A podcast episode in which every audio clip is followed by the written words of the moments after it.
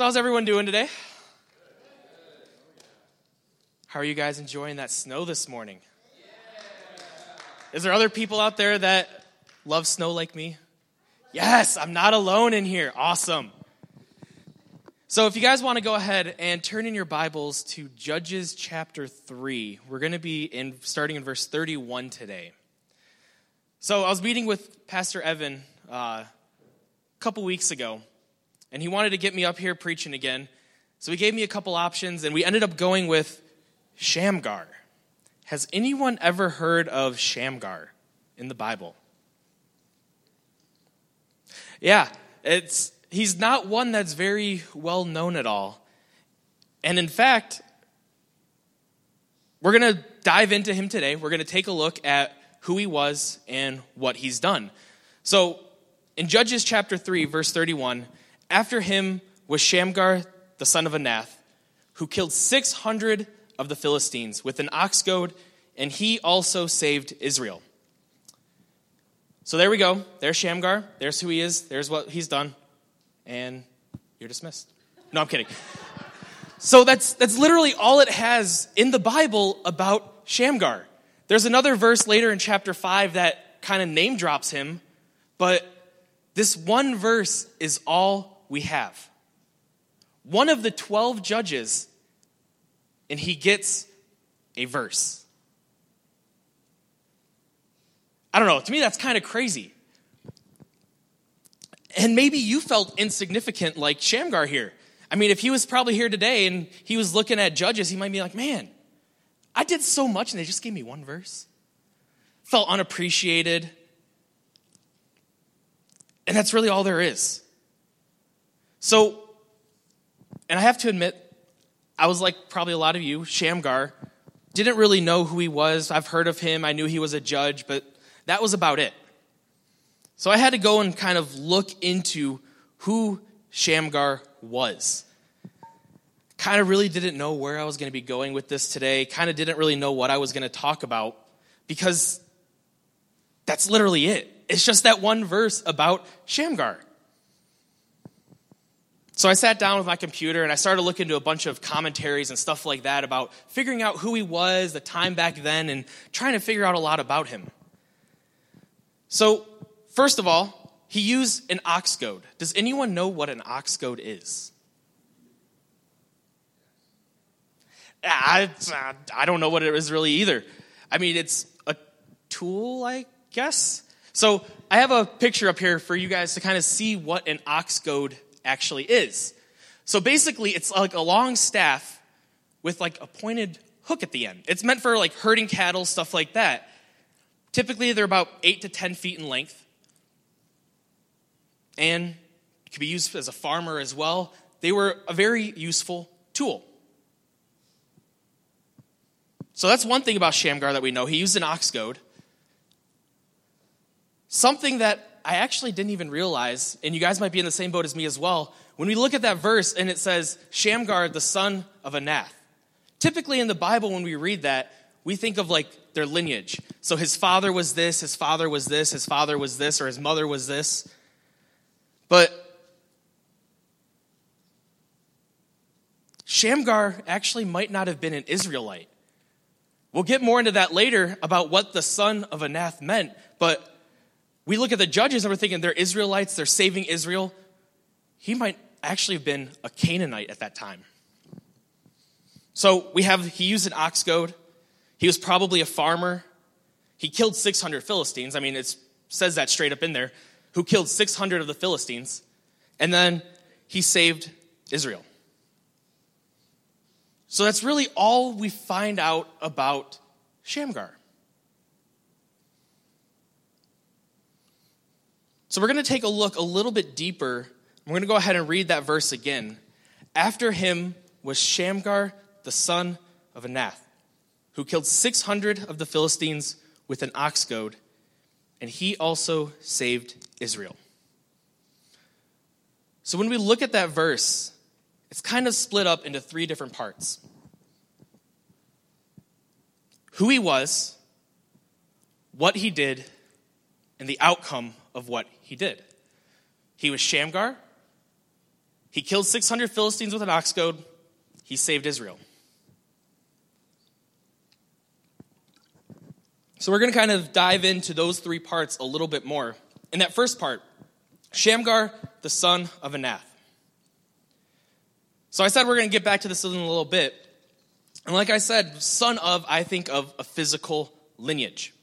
Like back there in that corner is my dad. I am his son.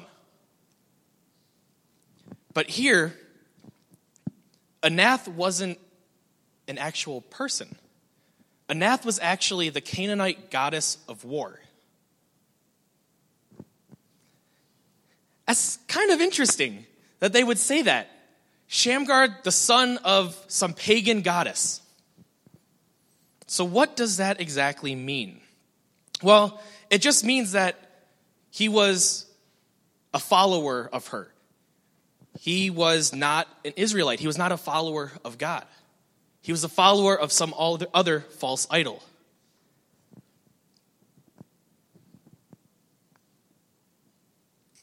It kind of blew my mind.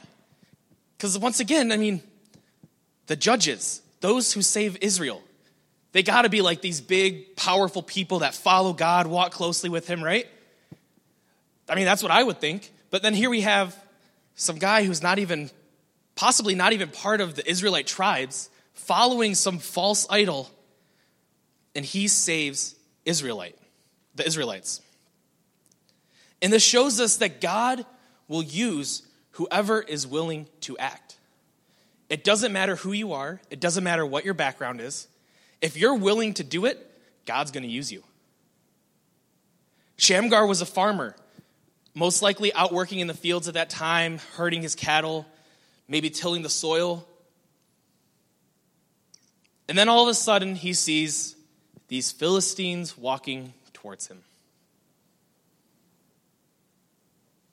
If you saw, it says 600 Philistines walking towards you, what would you do? If you're like me, I might walk to like the far opposite side of the field, kind of keep my head down, like, okay, I'm not here. Keep going, leave me alone.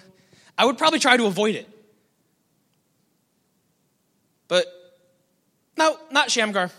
Shamgar's like, hey, I don't like you. I'm going to kill you.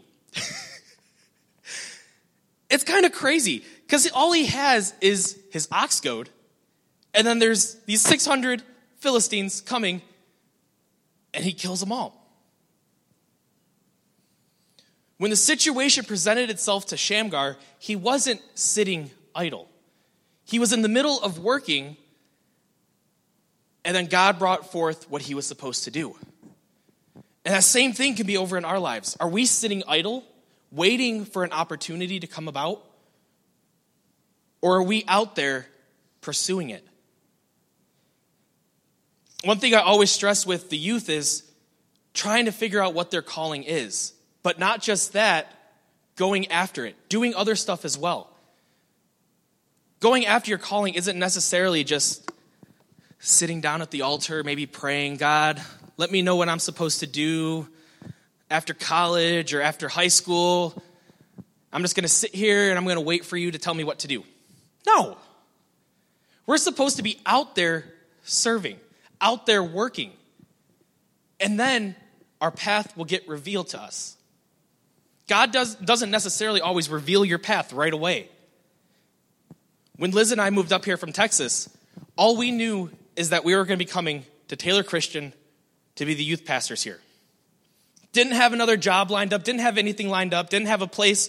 We lived with my parents for a little bit, but we didn't have anything really lined up of what we were going to do. We just knew we needed to be here. And sometimes it takes that step, takes that action before your purpose is revealed. Sitting idle, just sitting back and waiting for it to happen, isn't always going to work. If I was laying here on the stage and Pastor Evan was walking up and down the aisles praying like before service, and let's say back in the sound booth something happened. So all of a sudden there's horrible noise started coming out of the speakers. Who do you think would be able to get up there and respond quicker? Probably Pastor Evan, because he's literally up walking doing something. He's not sitting there like me laying on the stage being idle.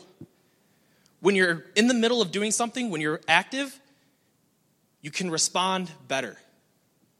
You can respond quicker. Proverbs chapter 12, verses 24 through 28 says, The hands of the diligent will rule, while the slothful will be put to forced labor. Anxiety in a man's heart weighs him down, but a good word makes him glad. One who is righteous is a guide to his neighbor, but the way of the wicked leads him astray. Whoever is slothful will not roast his game, but the diligent man will get precious wealth. And the path of righteousness is life, and in its pathway there is no death. The hand of the diligent will rule, while the slothful will be put to forced labor. Those who are willing to work, willing to do whatever is needed, will succeed. Those who stand, stand idle, don't want to do anything, don't want to take that step, eventually it's not going to turn out well for them. So, what keeps you idle? Could it be not knowing what you're supposed to be doing, like we mentioned earlier? I mean, I'm sure when Shamgar woke up, he didn't know that he was supposed to go out and kill 600 Philistines that day.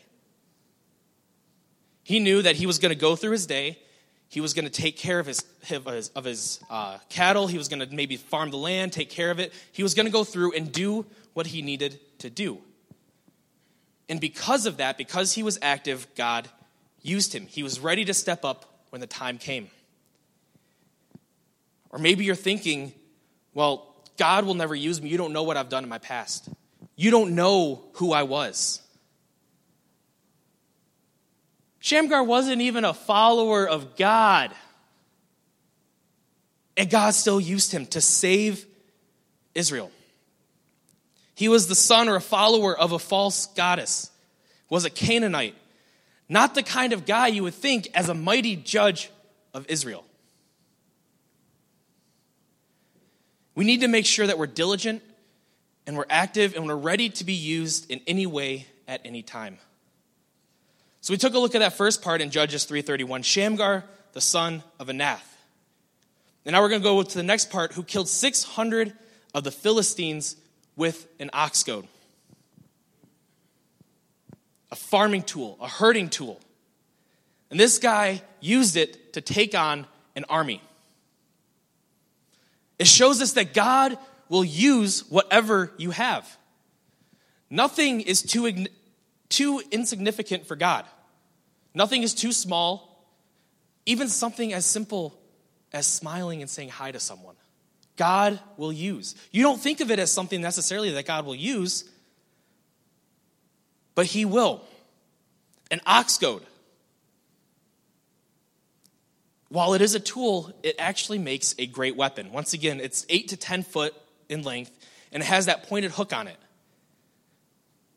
A person who is wielding that and knows what they're doing, they can do a lot of damage.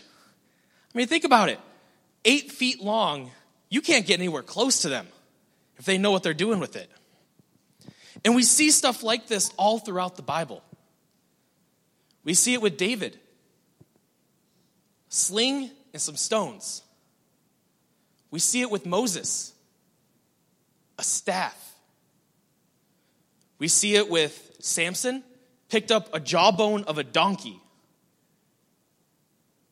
Think about that. Picked up a jawbone and used that. Something that could be discarded, not thought of at all, and that he used that. And then we could jump to the New Testament, and I mean, you have Jesus using five loaves of bread and two fish. Something that seems like it's nothing. It was a little boy's lunch, and God used it. It just shows us that God uses what we have. He doesn't make someone go out and find some magical armor, some magical weapon. He meets us where we're at with what we have and uses it. It doesn't matter the size, the shape, the form, or the amount of what you have. If you're willing to let God use it through you, He will. So now we have Shamgar, the son of Anath, who killed 600 of the Philistines with an ox goad.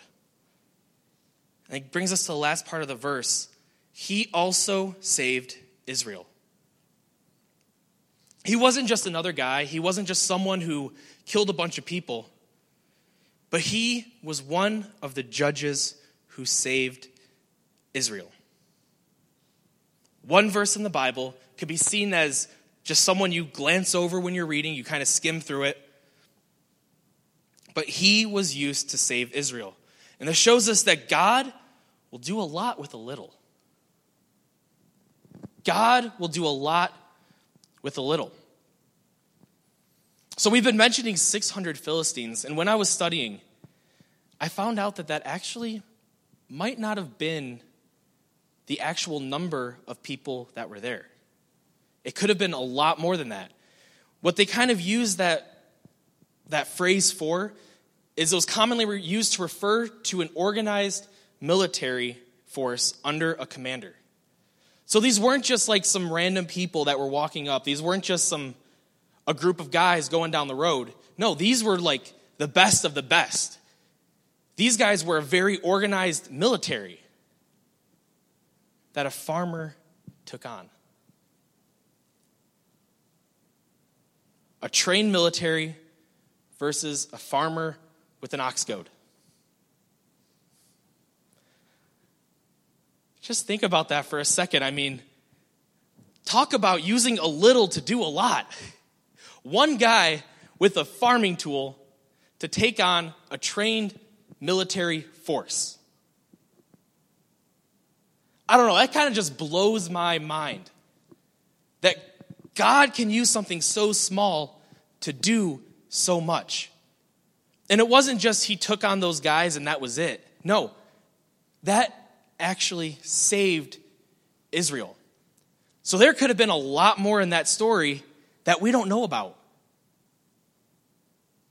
That army could have been coming down to wipe out the Israelites. Who knows what they were coming to do or what they were going to do? All we know is that uh, Shamgar stepped up and did what he was supposed to do, and God did a lot with the little. Kind of ex- going a little bit more on what I mentioned earlier, 1 Samuel chapter 17, we have David with a sling and a stone, and he defeats Goliath.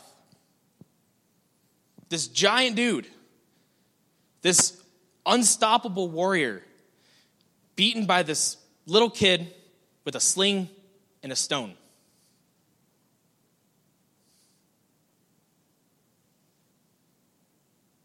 I don't know, that's kind of unheard of. That's crazy. Giant dude, head to toe in armor. His armor weighed more than people did. Like, it's crazy.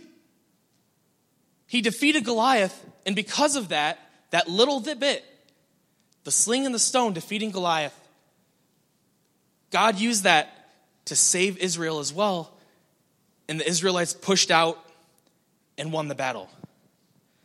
Exodus 4, we mentioned Moses with his staff and his cloak. He used those to help prove to the Israelites who sent him. And he used those to help free the Israelites from their slavery in Egypt. A piece of wood and a piece of clothing. Not much to it at all. And once again, saved Israel.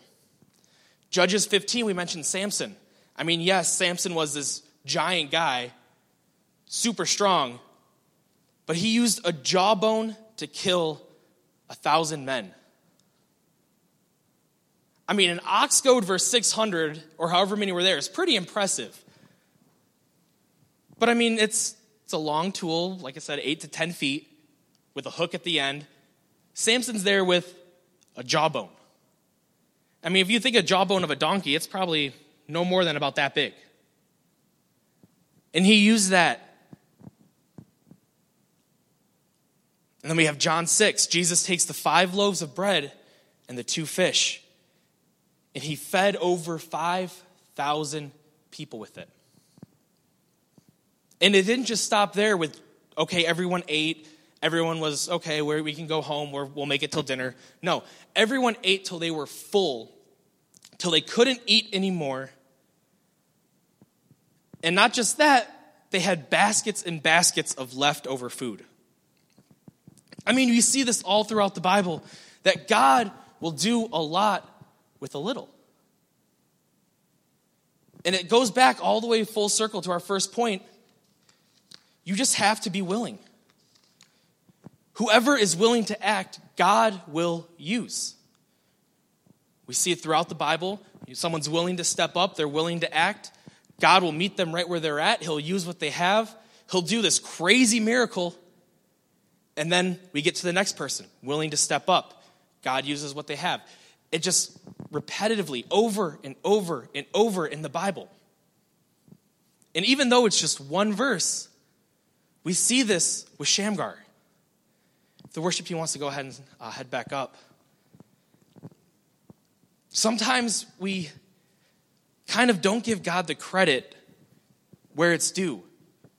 We put the focus all on ourselves, what we have, what can we do, where should I be?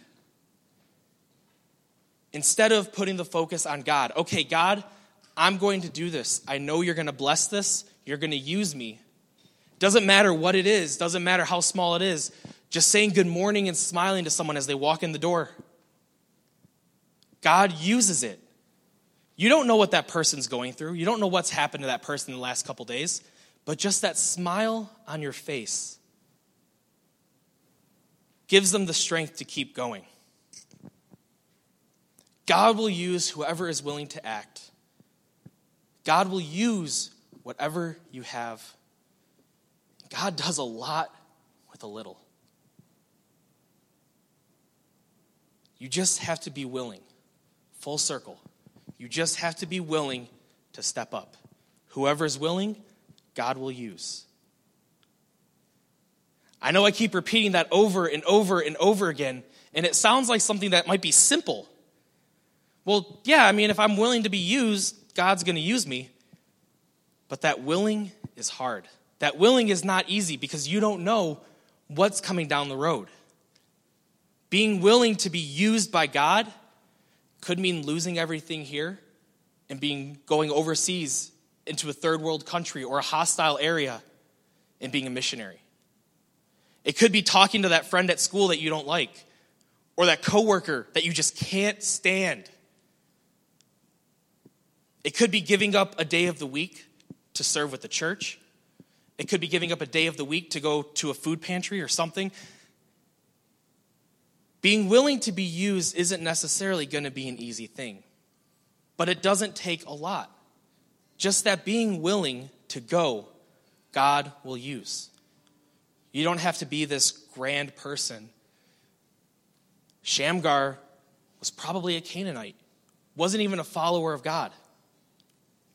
You don't have to have all this armor, all this money. He had an ox goad. Who you are, where you come from, what you have doesn't matter to God. What matters is that you're willing to be used, and God will bless that. So I really challenge you guys today find a way to live that out, even if it's just this week.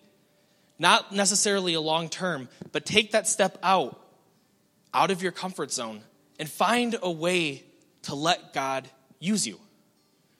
Like I said, it could be smiling and saying hi to someone. It could be talking to a coworker or, or uh, someone at school or something that you really don't like. You never know what's going to happen. I've heard stories of people who have done that. They can't stand this person at work. They step out and they talk to them, they start being kind to them, and they end up becoming their best friend. It's crazy that just that being kind, stepping out, being willing, how much God can do with it. So I really challenge you guys this week take that step, be willing to be used by God. And as we sing this last song, ask God if there is any certain way that He wants you to be used. Sometimes God will tell you, I want you to do this. I need you to do this. I need you to step out in this area. And if He does tell you, do it. Don't take that step and then back away.